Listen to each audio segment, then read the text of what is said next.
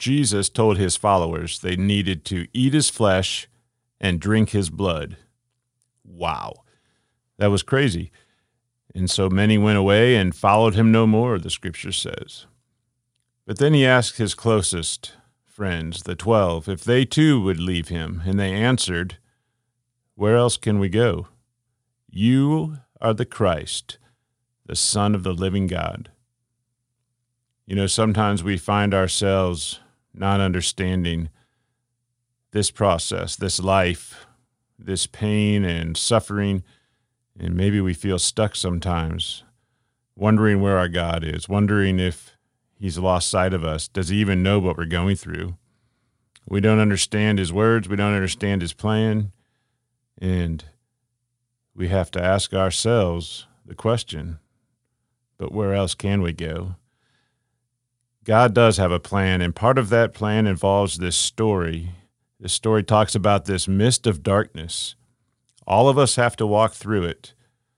There's pain, there's temptation, there's fiery darts being hurled at us from the adversary.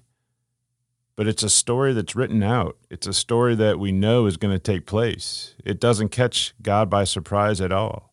And beyond this mist of darkness, beyond it lies a tree that tree contains fruit, most precious. It says it's white above white, sweet above sweet, pure above pure. It was created to fill every need in our deepest soul, that we will never hunger or thirst again. And we were created to partake of that fruit. It doesn't make the mist of darkness any easier, or does it? Join us as we discuss this and more, and as we contemplate the question during those times in life when we feel like maybe we're stuck where else can we go? Welcome to Restore Gospel Podcast.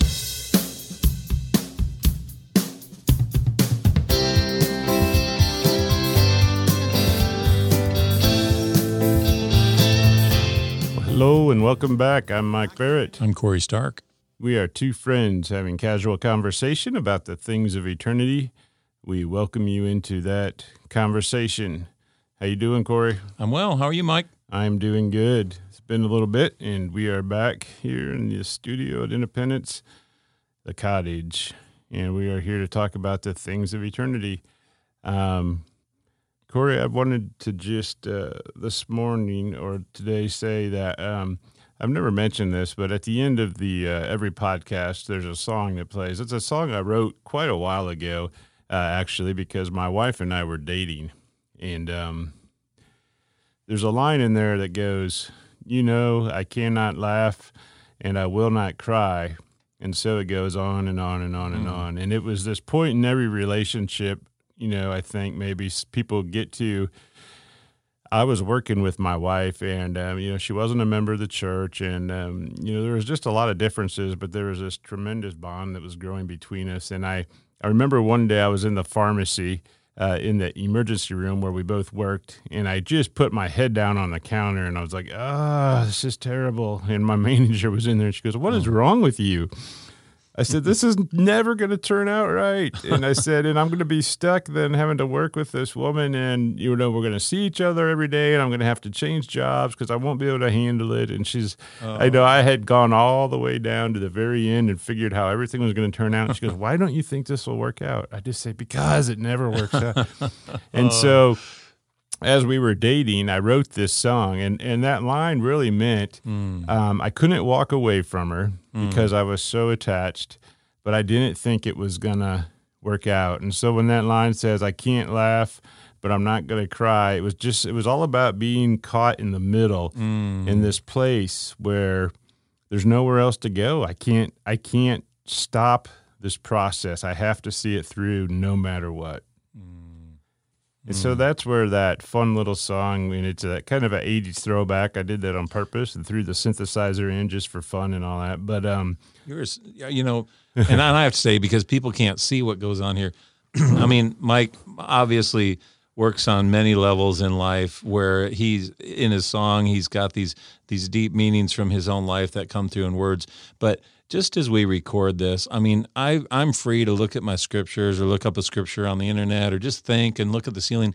And Mike is calm, cool, and collected, and he's got this mixing board and he's got the mic controls and he's he's making notes and he's doing all this kind of stuff that you guys can't see. And Mike's just amazing. So carry on. as well. I appreciate that.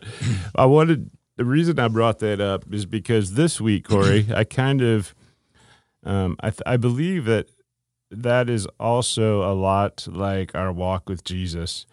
And there was a point in the scriptures when um, Jesus was telling his followers, "You need to eat my flesh and drink my blood, or you have no part of me." Mm. And it says that many of them turned away and just thought that that was the most creepiest, weirdest thing they'd ever heard, and they left. And they're like, "What are you talking about?"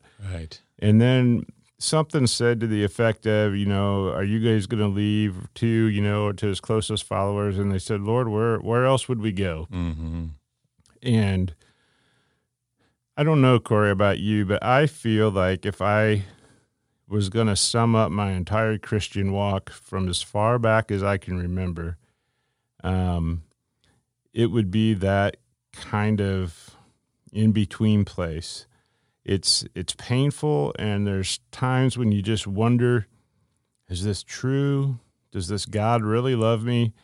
And yet at the same time, it's like I have to see it through. I, where else am I going to go? Mm. There is nothing else that even offers a glimpse of hope that I read about in the scriptures. Mm. And yesterday, I don't know, uh, people, I'm kind of weird. I get on these things. Uh, for some reason, I fell in love with fountain pens a few months ago. And, That and love didn't cl- transfer over to me though. Couldn't no, no, no. I, I, I, can't even read my own handwriting remember the one day I was like, Corey, try this pen out. And it looked like a picked it up second for gr- all of like 0.3 seconds. You, you threw it. I mean, it looked like a three-year-old with a crayon. You know? Yeah.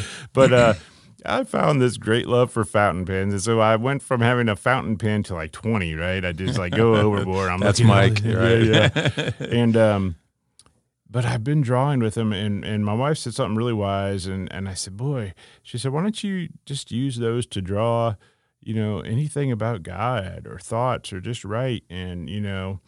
And so last night I just started writing, Corey. I just started writing truth that I knew from the Word of God. I just started writing, and so I, I wrote the name Jesus, and then I wrote um, about the fruit of the tree of life, and that it's the only thing that satisfies the soul.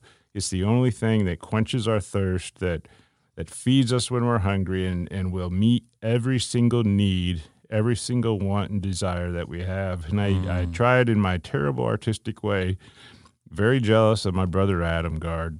I tried to draw a picture of a tree with this fruit hanging down. And, you know, as bad as it was, it ministered to me and it was a truth.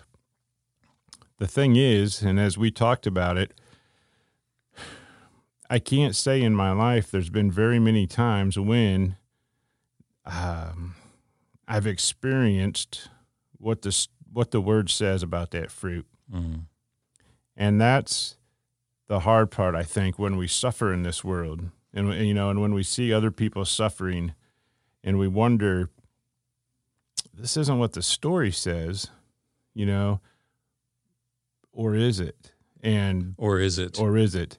And when I woke up this morning, it was so weird. Uh, Last night I was focused on that fruit and like wondering why I don't have peace and why I don't feel every need met and why I don't have this this lovely experience that Lehi had when he partook of it. This morning when I woke up, my mind was drawn immediately to the story prior to that. Um, and it was about the people that were walking. They were walking through mists of darkness, which says are the are the temptations and and those things that want to blind our eyes. In last episode, we talked a lot about truth and having a love for truth. That those mists of darkness want to blind our eyes so we can't see truth, and they want to harden our hearts so that we don't want to accept truth. Those are the temptations of Satan, and, and, and it doesn't say how long you're on that path. Interesting no, no, it never does. but it does say that it's a period of time and some people wander off some people get lost it says on broad paths but some people continue. And I saw something that I didn't see before. I reread it today. Uh, it, when Lehi talks about it, it says they came and partook of the fruit. When Nephi asked the angel like to get the interpretation, and it was actually the spirit, it said in the form of a man, whatever you think that is, Jesus or. But when Jesus, when when Nephi wants it to be explained a little more, he sees it, and when he says is when they approached the tree, they fell down mm. and partook of the fruit. Mm. And I thought, why would someone fall down to eat fruit? Mm. Because I think he was seeing that it represented the love of God, which was shed abroad in the hearts of men. And, and it was also talking about Jesus Christ coming down and being among us. Mm. So I realized that um, it says you have to hold on to that rod of iron, which is the word of God. And that doesn't mean that you read your scriptures every day and, and look at black ink on paper. It means you think about what the Lord's explained in those words, what He's trying to tell you, and you either believe it as truth and exercise faith in it, or you don't. Or you don't. Yeah, or you don't. And and that is the story of all mankind. And so when we are in this space where you can't laugh because you're not feeling great, but darn it, I'm not going to cry. I'm not going to mm-hmm. walk away, mm-hmm. and I'm just gonna. I'm just stuck in this middle ground, and it stinks. What can I do? Well, get back in the Word, hold on to the truth, exercise faith. Just like those disciples who's standing on that shore in Capernaum when uh, Jesus says, "What about you guys?" Like you said, they said, "Where else are we going to go?" you have the word of life. And what's interesting about their response in that moment, it's just like you're saying now.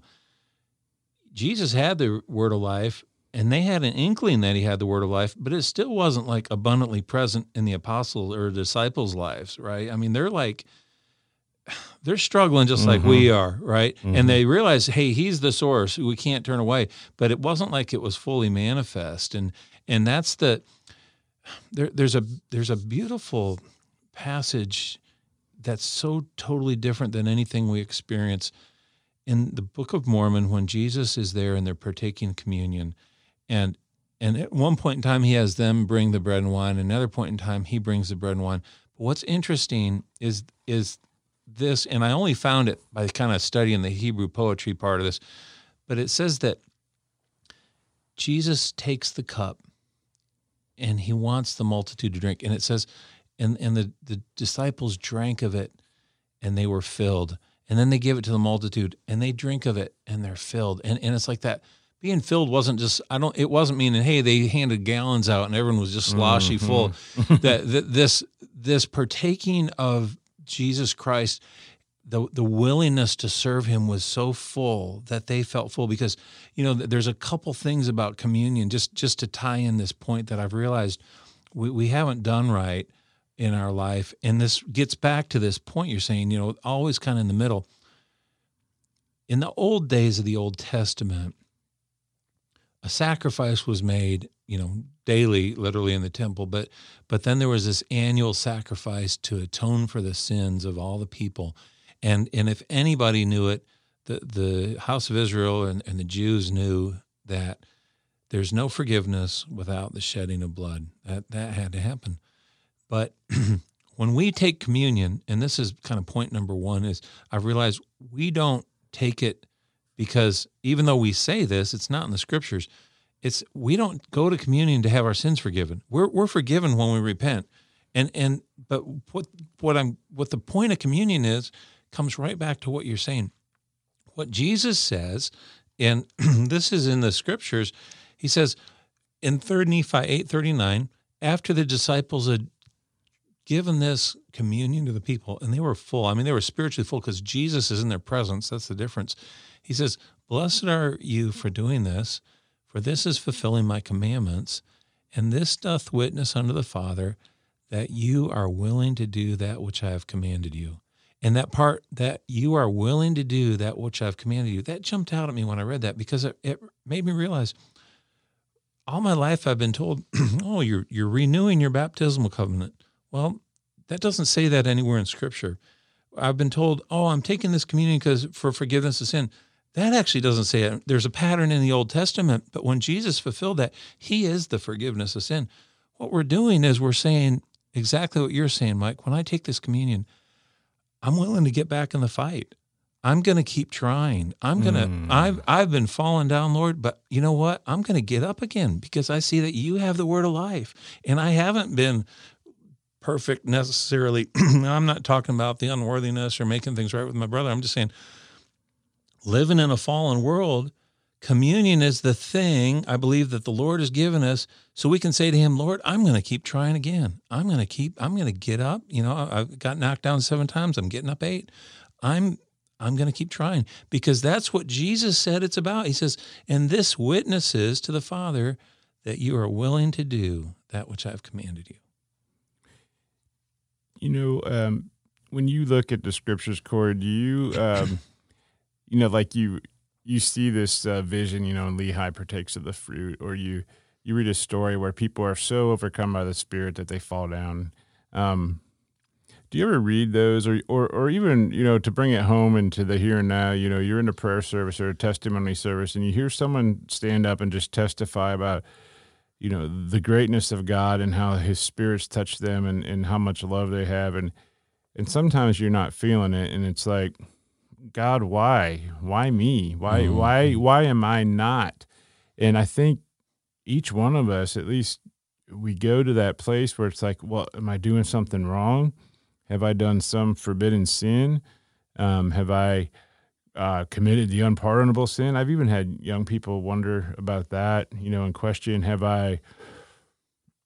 Am I just not? Do I just not have the stuff, you know, that's going to land me in the kingdom with you? Um, and I think it's only the, the providence of God and His all knowingness that for each person, you know, He's trying to refine us. For each person, He gives daily bread to those who ask, but what that bread is is not always uh, a warm fuzzy feeling. Yes. Yeah. Sometimes it says he chastens those he loves. Sometimes that daily bread um, could be a spanking, man. You know, Yeah. uh, it could be a.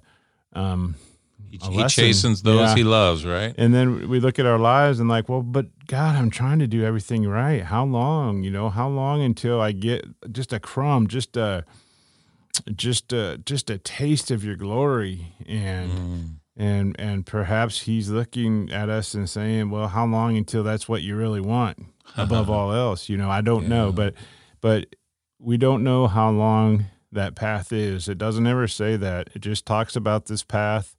It talks about holding on as you walk to the rod of iron. It tells you that there's going to be mists and darkness and darts and things coming at you.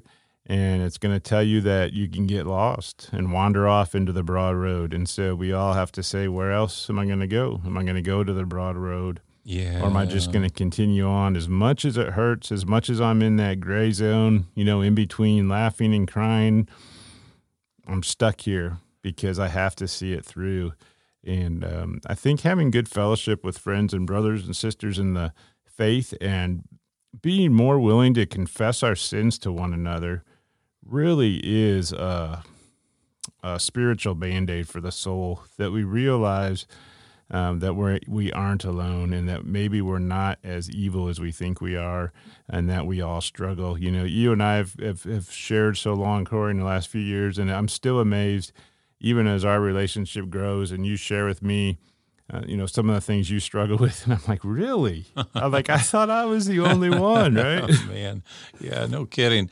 Uh, you know, this uh, scripture jumped out at me. Well, two of them actually this week, and just you know things you learn en route, looking up other things, I suppose. But um, you know, Paul talks about, and this isn't actually the scripture, but it just came to mind. Paul asks this question in the New Testament, and he says, "Hey, why do you think it's you act strange about this fiery trial?" He calls it uh, as if some strange thing happened to you. And that's actually the language of the New Testament. I'm going to look up the scripture here because he says, uh, he literally says, um, Beloved, uh, think it not strange concerning the fiery trial which is to try you, as though some strange thing happened to you.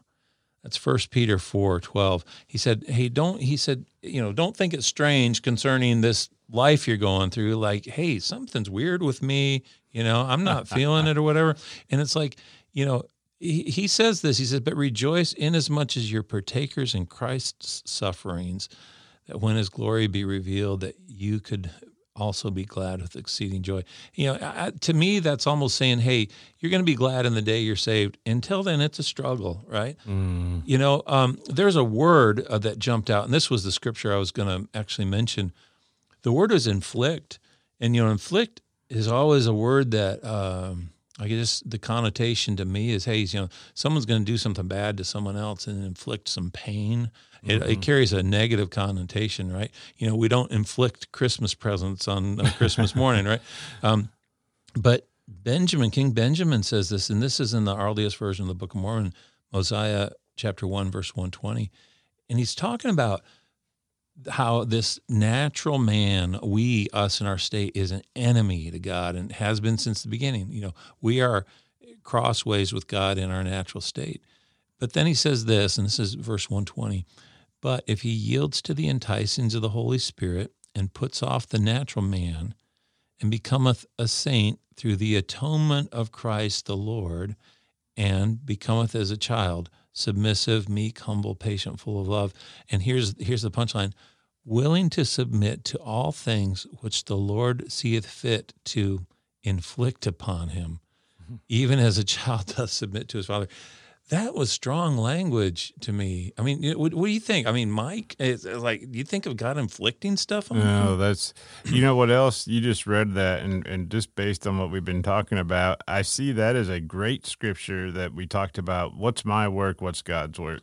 Hey, right there, yeah. man. That's all tied up in one. So our work it says willing to submit, willing to accept what God inflicts on you, but it doesn't say willing to make yourself perfect by doing all kinds of good things. It says you're willing to submit, you're willing to take the you know what he inflicts on you, and then it says what about it says you becometh a saint by what? Yeah, through the, The, atonement. the atonement of Jesus. Right. So he gives you the righteousness. yes. You just say, Do to me what you will, Lord. I'm willing to submit and I'm not going to go anywhere else. There is no other place to go. I don't understand, but I'm willing to submit. And and even that becoming as a child to me in that scripture, it's almost like that's part of Jesus' work. I mean, we can't we can't wake up tomorrow and say, I'm no longer an enemy to God. You, know, know? you know what? Oh man, Mike, so many things uh, that you just said. Um, you know, I, I considered something this week. We, we we have so much of Alma Junior's words in the Book of Mormon. You know, from the you know second or third chapter on, it's him, and his dad was the baptizer, and his dad had the great testimony of baptizing in the wilderness. And no doubt, Alma was baptized. Obviously, you never hear about that though mm-hmm. that day. And what's interesting is he calls a lot of people to be baptized, but when he talks about his own experience, he talks about the day when his heart changed, which means what you just said. He talks about the day when he says, "Lord, I'm willing to do what you want to do. You want me to do." You know, and that change is bringing it all the way back to what you started this uh, episode out with is you know this is what it means this is what it means to take on the name of christ this is what it means is when we say hey this is the day when i've made up my mind i'm going to be different i want to do it differently So I always look at like this great day in the future where I'm just swarmed by this warm light and this love and this fruit and and I'm like, oh man, I feel the spirit. I'm in the spirit. I just love everybody. And maybe what that day looks like is I am completely willing to take whatever you give me, Lord. Yeah. Wow. Wow. That's that's that's that's a different perspective, you know. That's uh and that's what communion means I'm able to give up. I'm able to give up everything for you. I just want you more than anything else in this world. I just want you. And so, yes, just you know, whatever you got to do to me. You know, and, and this is another reason I love the Book of Mormon so much for what you just said, because on the on the flip side of this, um, the work of the adversary is not sugar coated. It's not like, hey, once you come and, and give your life to Christ, everything's good now. You know, just wait for that judgment day. I, this jumped out at me. What the same word inflict? Uh, this language was even more direct in, in the book of Helaman, chapter two. Um, in in this discourse, um, that we're finding, you know, Helaman's talking to his sons, and he's saying this. Now, my sons, remember, remember that it's upon the rock of our Redeemer, which is Christ, the Son of God, that you must build your foundation. And here he goes, giving the straight story to his sons that when the devil shall send forth his mighty winds, yea, his shafts in the whirlwind. You know, we're talking, he's picturing a tornado here.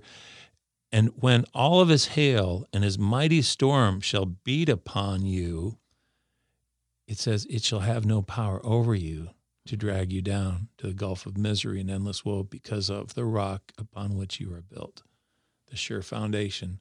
A foundation, if men build, they won't fall. And and so it's like he's saying Satan is gonna throw a barrage of everything at you in your life every day. I mean, you can expect it. That's what he's saying. That's what he's saying. You know what's crazy, Corey? If if you look at our culture today, um, we we were talking a while back. I don't think on on air, but you and I were talking a while back about the justice of Christ uh, versus social justice. Oh, and how social justice can become, which well, it is. It, it's such a lie, and it's such a false fabrication of the truth. So we're here talking about submitting to God, that you know, being willing to submit to whatever He inflicts upon us, and yet our culture today, you know, is almost this place where nobody deserves to have anything inflicted on them, Mm-hmm. and nobody deserves to have their feelings ever hurt. And um, you know, and the best thing you can do is to become involved in making sure that everything's equal and that there's, you know, to alleviate pain and suffering. And I, and and I'm not saying that Um, but that's a good point. Keep going, but brother. because that becomes a religion to people right. and that's like um no everything's equal you know we all we you know whether it's the socialistic uh, um, powers that be that are trying to change the country or whether it's uh, like what's happened in Canada where uh, you're no longer uh, it's against the law to even say certain things that may hurt someone's feelings Okay, so just on, the, on that point,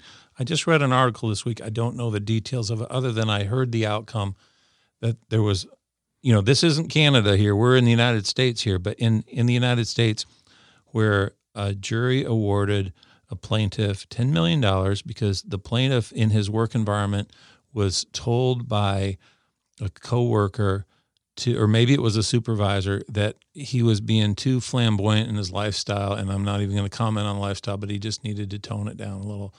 And so that was a 10 million dollar crime. 10 Million. million dollars So so and and this is see and here's here's the reason I share this and it's I, I think you're probably going here too. The fact is that environment we live in is not preparing us to be disciples of Jesus because Jesus said no they're going to throw this stuff at you and you turn the other cheek right? And and and this this idea that I if I'm offended I need to get even. I can't be offended. And Jesus is saying you're going to get offended. Get used to it right? Hmm Yeah. We the justice that God, you know, you talked about mercy and justice um, a couple episodes ago. The justice of Jesus isn't about getting even. And if you think of any any person on this history of the world that had more of a reason to he never sinned. He never did one thing wrong to anyone. He never said a cross word to anyone. You know, he never even had a thought of trying to hurt someone or to be angry with someone. He was the perfect man, and yet he suffered so much. He suffered so much, and he took it all. And it just didn't. I can't imagine watching, for those that walked with him and lived with him for years, to watch him be whipped and beat and suffer and die on a cross like we don't even get that. I mean, it looks terrible to us. The movies do a good job, but but back then that was like the dregs of humanity. That was the it wasn't the Roman soldiers that died that way. It was the the underlings, the you know, the the people that had no defense and they were strung up on a cross for everybody to laugh at and mock and And here was this guy that they knew to be nothing but good, looking at him up there. Mm. What in the world? Is that justice? Mm. Yeah. wow. That's not justice, but Jesus talks to us about a different kind of justice. And and he says because of that, because of that, that is the the ultimate state of humanity that they will kill their god, that they will turn on the very one who's the source of love, and that is the spirit of mankind and always will be the spirit of mankind. And unless you're willing to submit to me and allow me to just fill you with my spirit, that's the end result right there. And so, you, know, mankind, the flesh deserves to die. It's an enemy to God. And justice says that's going to happen. You, and you've been so good at showing that there is no way around that, and that only mercy can claim that person. And that mercy comes, as that scripture you just read, to willing to submit, yielding to whatever God inflicts on you, then the atonement of Jesus Christ will save you. You know, it, today, uh, just spent some time this morning studying, and and I always think, man, I'm just going in so many different directions. And then I get here with you, Mike, and I think, man, there was a reason for it all. You know, um, you you talk about our work and and what is our work, and and this willingness to change is our work. This willingness to endure suffering is our work. And in this kind of study time I had earlier today, I I found there's a couple scriptures that all of a sudden were were just like boom. I saw them in a totally different way. One of them is this scripture here. So here's the verse. It's from Second Nephi seven forty, verse forty, and it's one of these things where I just have to say, I was searching for other words and trying to find some patterns because when you find repeated patterns, it's usually some form of the poetry or the chiasm and all this. But all of a sudden, in in doing this and doing this many times now over the last few weeks, I'm realizing that when you find these poetic structures, they're intended to clarify meaning.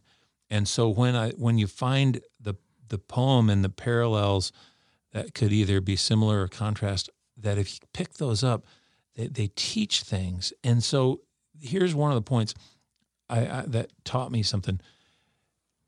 What is our work? This scripture says, cheer up your hearts. Remember, we're free to act for ourselves. And here's the contrast we can choose everlasting death or the way of eternal life. That's verse 40. And then verse 41 says, Wherefore, reconcile yourselves to the will of God mm. and not to the will of the devil in the flesh. Right. So, so our, our, eh, well, let me, I'll just finish. So he says, reconcile yourselves to the will of God, not to the will of the devil in the flesh. And verse 42, and remember that after you are reconciled unto God, that it is only through the grace of God that you are saved. And, and so the parallel here is reconciling our will because he's saying you can if you reconcile your will to the devil you're just of the world you're going to follow the ways of the world. But if you've reconciled your will to god that's your work because that's when grace kicks in. That's when salvation kicks in. And what we've confused in our world is this idea that oh i'm working up to my salvation. I hope i make it far enough to celestial you know uh, and, and you know we've had this conversation before and i don't even want to bring that up in this context because i think we might diminish the beauty of this but the point it makes is is beautiful and it's played out in another scripture. We have a choice and the choice becomes our work. Am i going to work to reconcile my will my flesh to god or to satan? And it is a work. It is a it is hard. It is it is a lifelong journey and it's a process that we don't always uh, carry out perfectly to try to reconcile our will to god's will. But that's what our work is. And so if there's any work at all in salvation it's trying to reconcile our will to god and then if so grace saves us because we've changed our heart. That's what it means to have the changed heart. And so this tied in with another scripture, which going back to the naysayers who are the critics of the Book of Mormon say, ah, those silly Mormons, they think you're saved by your works because of 2 Nephi 11 44, which says this For we know that it is by grace that we are saved after all we can do.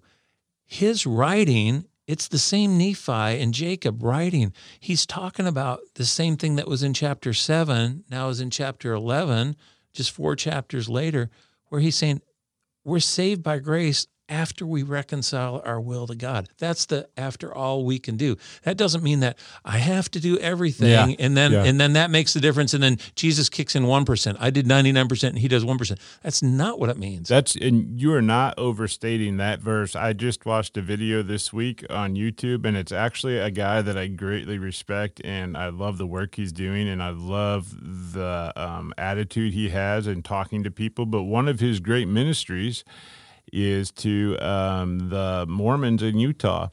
And he's uh, he's got, I believe, on his staff, or he, he's very good at debating. He knows the book. Uh, he knows not the Book of Mormon. He knows the beliefs of those churches, and he just quoted that. And you know, and he says, you know, he was preaching. He said, you know, we're saved by grace. You know, and then he quotes us. He goes, and it's not like you know, after all we can do. No, but but that's a misunderstanding, and, and you've brought out like three scriptures now, and this these are so great. These these tie in great with our episode. What is my work? What is God's work? Because submitting to God, yielding to whatever He's going to inflict on you, being reconciled to God. Rec- what does it say? Reconciling your spirit. Yeah, reconciling your will. Your Reconci- will. Well, it says reconcile yourselves to the will of God. Mm-hmm. That after you are reconciled to God, that it's only by God that you're saved by His grace. So reconciling your will to get that's Right, that's amazing because it's the blood of Christ that saves us. That's the grace. It's the blood of Christ, Him coming down and dying. His blood is that grace, that salvation. But we have to reconcile our will. And you know, when people hear those words, Corey, like inflict, you know, I wouldn't like. You know, if, if my son was getting bad grades in school and messing around all the time, I wouldn't say that I it's time to go inflict some punishment on my son. I have a purpose in doing so, right? I have a purpose in grounding him or in uh, making him feel some pain so that he is coerced into doing what he needs to do to set him up for success later in life. When God's inflicting or when we feel like God is inflicting pain on us, out of anyone in the world, this supreme God does not do anything willy nilly or without purpose, without knowledge, without the only intent, and that being that you can become perfect and able to be in his presence so that you can then enjoy his holiness. Yes. And he can't have creatures that are still um, wanting to to to um, wanting to hold on to their will. Can you imagine heaven? If, if even if you had even if you had three percent of your will left within you, Corey, and and the guy next to you in heaven had two percent, and ninety eight percent wanted to submit to God, that two percent would be an unholy place Right. Right. and we we uh that's got to be all cleared out and we but he's not going to do that without our permission No. and so And that's but- why everyone has to do it. It's not just like you can say, "Oh, I grew up in a family where they went to church. I didn't want to go to church. I didn't want to read. I didn't want to study, but my parents were good people." No, we all have to decide. You know, Corey, Mike, anyone. I want to do this, God. Mhm. he needs that that bit of our will knocked out of us and that's why that's why social justice can be a great lie because we want to alleviate that and that's why sometimes uh, i'm not going to even get on it but uh-huh. sometimes in our prayer services we want to alleviate all the suffering we want to take all that away and pray for all that and we miss the point of May this suffering drive me to just give up my will. May I just learn to submit to God, you know, and, and use these sufferings to humble me and, and to be open to receive you, Lord. It's just it's a different way of, of looking at things, you know. It is, and you know, Mike, I I know that we we both know each other well enough to we both encountered things and are even encountering things as we speak that we couldn't have imagined we would ever have to deal with. I mean, 20, 30 or more years ago, I know we're maybe dating ourselves now, but this the idea that sometimes you think, well, I came to Christ, so therefore it'll only be good. I mean, yeah, the scriptures say keep the commandments and you'll prosper. I mean, that's true, but the very person Nephi, you know, who received those words and everyone subsequently after him, he had to fight off his own family because they were at war, you know. So it's like it's not like he didn't have bad days too, you know, killing killing cousins. And so this whole thing, I mean, as, as bad as that sounds, I, I love what you said though, and how you summarize this because Abinadi takes all this back to Jesus, and he says, and, and this is where it's one of the most beautiful. It's it's complex and it's simple and it's plain and it's precious and it's meaningful on many levels. But Abinadi says this when he explains this atonement, when he explains many words of Isaiah, then he says what it's going to mean. He says, "He." He says, "I would that you should understand that God Himself will come down among the children of men and redeem His people." And because he will dwell in the flesh, he'll be called the Son of God. He's, that's why he's going to be called that because he's he's dwelling in the flesh. But what happens when we have flesh? That means a body, right? When we have a body, we have a will. We have a there's a spiritual, physical interaction that we don't understand, but our spiritual will is much more diminished because of our flesh. And and the ancients knew that. Um, Hmm. But but but this is the mystery, and and I and I'm saying it's a mystery. But what what happened is, and the reason you know Jesus Christ in the flesh was so much different than us. It says this because it says he having subjected the flesh to the will of the Father. All right, and and this is the complete will because that's how Jesus is only able to say, "Hey, I have overcome." He lived in a body to where he never let the will of the body overcome the will of God and that's the difference between us and God and Jesus. You know, that's that's why we're in this fallen state. And when we go back to the sacrament, when we take that communion, we are to remember the the ultimate that that to the ultimate end he submitted his will to the father to nevertheless be, you know nevertheless not my will not my will but thy will be done and and and the next day, you know, he's uh, he's on the cross. I was just gonna say he was led, crucified, spit on, slapped, you know, had thorns driven into his skull, and he didn't ever fight back. Mm-hmm. I is I can't even imagine, can't imagine seeing it or suffering on a cross, but I can't imagine throngs of people just being around you and every one of them mocking you and just and and in your mind you know that I, am not I'm not guilty of what you're saying. I'm not yeah, guilty you, of what you're saying. Not yeah, only that, but I I created you. and to still say what forgive them, they forgive don't know what them. they're doing. And that's that's part of. I often question that. It's like, well, what gave? It sounds terrible. What? How did Jesus stand up there and say, "Father, forgive them" to people who weren't repenting? Mm. But but yet that's what the Son of God did. He did. He did. Father, forgive them, for they know not what they. they know. weren't even asking for it, and yet He offered it. Mm-hmm. And that's grace. Yes, it is. But you know th- that brings up an important point, Mike. That this is one differentiation that I think, it, and it's not just semantics, and it's not just oh splitting hair on a definition, but the difference between salvation you know, being in God's presence, it, it isn't just a matter of forgiveness. It's not just a matter of that, hey, well, God forgave me and he didn't forgive you. No, I think he's willing to forgive all humanity. Right. The the point is, it's not that oh God decided to forgive Mike, he didn't decide to get, forgive Corey because he's fickle. The whole thing is no. My choice was, you know, if I'm the one not forgiven, it was because I chose to not want to change. I chose to not want my will to change, mm-hmm. as we're mm-hmm. saying here. And that's the difference because when our will changes, then he says, then by my spirit, you know, you'll have my spirit to be with you. That's how the communion prayer ends. It says, you do these things, you say you're willing to take upon you my name by eating this flesh and this blood symbolically. But he says, and then you'll always have my spirit to be with you. That's the thing that changes. And that's the difference between the saved and the unsaved. Adam runs into this too. We we don't have all of Adam's daily story, but through Scripture, God comes and he says, Adam, I forgave you your sin in the garden.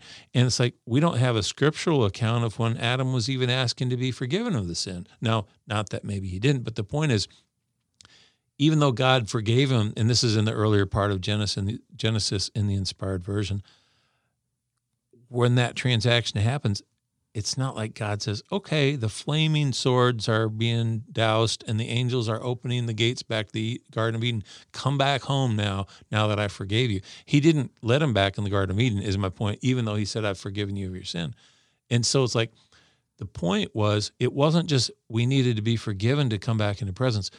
There had to be the atonement, there had to be the payment to be able to blot out the sin, to make us white you know to take mm-hmm. our our garments that have been stained with our own sin and make them pure white. And and and it couldn't so so there's the difference. It's not just oh well god just needs to forgive us. No there had to be an infinite and eternal sacrifice and only he could do it. And it only applies for what the scriptures say the penitent. Another beautiful verse that just i was like it can't be more clear than this. It says and i think we texted this during the week that Either you will have justice applied or you have mercy applied, but either way, a righteous judgment is applied. But it's one hand or the other. And and it's because of our of our willingness to to give in our will. When I I've always looked at the communion or the sacrament service as in that you're willing to remember him and you'll always have a spirit to be with you. And and so I always have looked at it like okay, I'm remembering you, God, and I'm and again, I'm waiting, I'm ready for this warm glow, for this warm, fuzzy spirit enveloping me that just gives me I feel just great every day and I'm walking in the spirit and I just feel this great love. But but as we're talking today, I see when we partake of the sacrament, we're remembering that we may have a spirit to be with us. We're remembering that um, we have to be willing to submit because we're looking at the the we're looking at the sin of humanity and what it did. Mm-hmm. It spilt the blood of Christ. You know, his flesh was sacrificed for us. Mm-hmm. His blood, he became flesh and blood, and he submitted his flesh and blood to the sins of the world. Mm-hmm.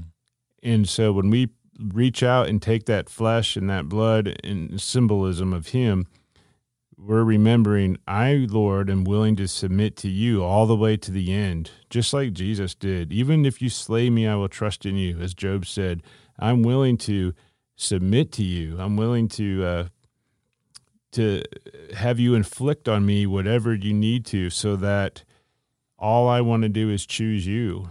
You know that I get to that point because even as we try to choose that, that's the miracle and that's the mystery of God you know, he says you have to be willing to submit, to allow me to inflict on you. And that's your choice. But it's like, but he does everything he can to coerce us to make the right choice. Yeah. I mean, because yeah. we, we're enemies to him. Yeah. It's not natural for us to allow that to happen. Right. And that's why the mists of darkness, they're not there just for God to sit back and well, wow, watch all these people walk through this trial. I wonder what's going to happen. Are they going to wander off? Or are they going to stay, you know, placing bets on who's going to make? It's not like that. No, it's, that's why a, it gives us a rod of iron. Yeah, Hold on to this bar. There is a purpose, a divine purpose, and a great blessing at the end.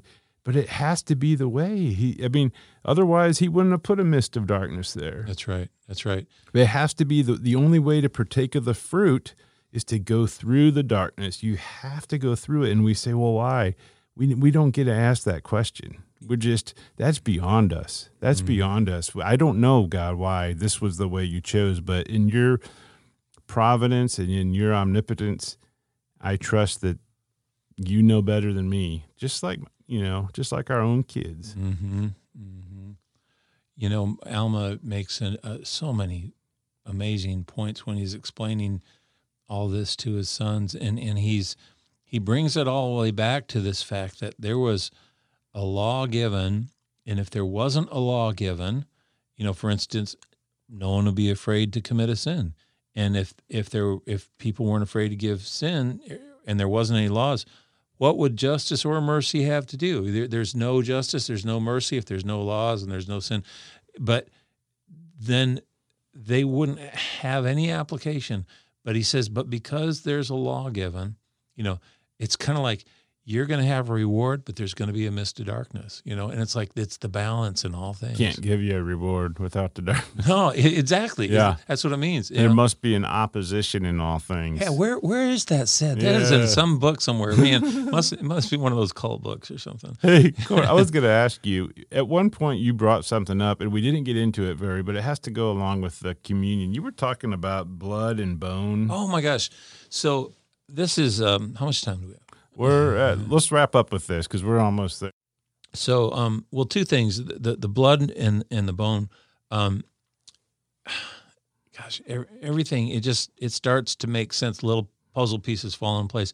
Um, so when when Adam is in the garden and the sleep comes over him, and you know God simulates death really, and takes from his side a rib and fashions a woman, and he says, "Hey, now I know this is um, you know flesh of my flesh, bone of my bones."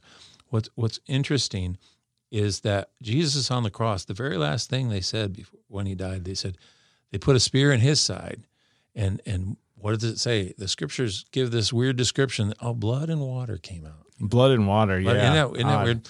Well, what's kind of interesting is that all this ties back into one one idea, and and one of them, he kind of started at any point. You know, when we when when that woman was formed from Adam, you know that was the symbolic of of the church. When Adam laid down to to be asleep, that was the spiritual death. He was a type for Jesus, and and this woman who wasn't made from any other part of the creation but made from Him is a type for the church. We only have life as the church because of His life for us, right? And what's interesting is that we can only come to Him when we make a covenant what do we do? We make our covenant by his death, but what do we do? We we are baptized in water, right? You know, there's a symbol. His part of the deal was he gave his blood, right? You know, there's this connection. Mm. of The, the, the very thing that came from his side that makes the church the church is in the end the symbol of. And this is how you find this life through the water, through our covenant, and through his covenant, through his death for us. But at the same time, when we partake of communion, um, you know, it's called his flesh and blood. Well, what's interesting is that you know if the if the wine represents the blood and the and the bread represents the the flesh the body uh, it takes the body it takes the bones specifically to make blood. That's where the blood is generated in, in a body. And and the body can't live without the blood and and the blood can't do anything without the body. And so one makes the other but the other completes the first. And and they both represent both together the whole or the unity the life you know the, the body and the blood they're, they're one. And this comes back together with jesus as the bride and the or as the groom and, and the in the church being the bride. And the two are separate and they come back as one. Just like heaven in, in the hebrew was the masculine and and the earth was the feminine and the two come mm. together as, as one but in the communion, the, the symbol of oneness is represented by by everything that gives life. You know, the the, the body and the blood, it, it was one. And and in his death, everything that happens in this in this final moment represents once again that same place where the where the church was born from is now the same place that is the last vestige of Jesus' life where it's like, okay, this finishes it, boom. But now here's the symbol of how you come to me, you know, through my blood and, and through your covenant. I never thought. I never thought when we started today, but, you know, when we did that episode, my work, your work, I never thought of that being perfectly demonstrated in the fact that the blood and the water. I've, re- I've read that before because I've seen injuries in the ER. Yeah, yeah, know? yeah. I've And- seen. I don't know that I've ever seen water pour out of. I wouldn't call it. Anyway, the blood and the water came out of him. You know, that's that's we're saved by his blood Yep. by his laying down his will to the Father, and we are saved by our work of being baptized or agreeing to be baptized, Which all what symbolizes our will changing. Giving up our, it should symbolize us giving up our will yes. to know Him. Yes. Yes. And, and being buried and resurrected out of the water. It says it washes away our sins and that takes place if you're willing to um, give up your will to Him. You know, I've seen the Christian walk just from this episode today, Corey, from a different perspective. You know, I will. Um, we can wrap up. I want, if you have anything else, I just have one thought. No, go ahead. Um, I was watching a um, video this week um, about a minister on TV, and um, he said he used to be a drug addict, and uh, he ended up starting this church and uh, ministering to people with those addictions. And he said, once I started that church, I had more pills in my hands than I ever did. People would bring him their drugs, and there was always accountability and people around. And one day, this lady just tossed him a bag of pills, and it was the kind that he was used to be addicted to. And he said, Let me tell you this I didn't for one second have a temptation to take those pills and hide them. And no one would have known. Mm. And he said, Because I've learned and I came to a place in my life where I just didn't stop doing drugs, but I wanted the intimacy and the fellowship of God and Jesus mm. Christ in his spirit. And when that became the most lovely thing to me, I don't want to do anything to ruin that. Wow. And that's where we're all headed is that's the goal of submitting to him, I believe. Wow. Beautiful. Thank Until you. next time, brother. Hey, just keep walking each other home. Absolutely. You know, I'm going to play the entire song of Save Me uh, that I wrote. I still remember that day um, being in that, that place where, you know, I was just in love with this girl. I was sure it wasn't going to work out. And, and like I said, I'm going to have to see her every day at work and I'm going to have to quit my job and go somewhere else. And just there was no way this was going to turn out with a happy ending. But you know what? It did. It did. And I can remember the day I wrote this song and those feelings, but they faded away in the joy of our relationship and and we've been happily married for 13 years. Sometimes songs we write in, in relationships, you know, they also fit our relationships with the Lord to some degree. And we are in that mist of darkness. You know, sometimes we get a glimpse of that fruit. We want to eat more. Sometimes we just wonder, why are we suffering? Why is this so hard? But it's not unexpected. God tells us part of the story is walking through those mists of darkness, suffering, uh, being chastened by a loving Heavenly Father until that day when we can completely submit our will to Him. It feels like we can't go on, and yet we know there's nowhere else left to go because He is the only way. So I hope you enjoy this song. Uh, press on, my friends. May we continue to walk each other home and realize and remember that our God is mighty to save, and one day He will truly wipe away every tear as he ushers us into his kingdom. God bless.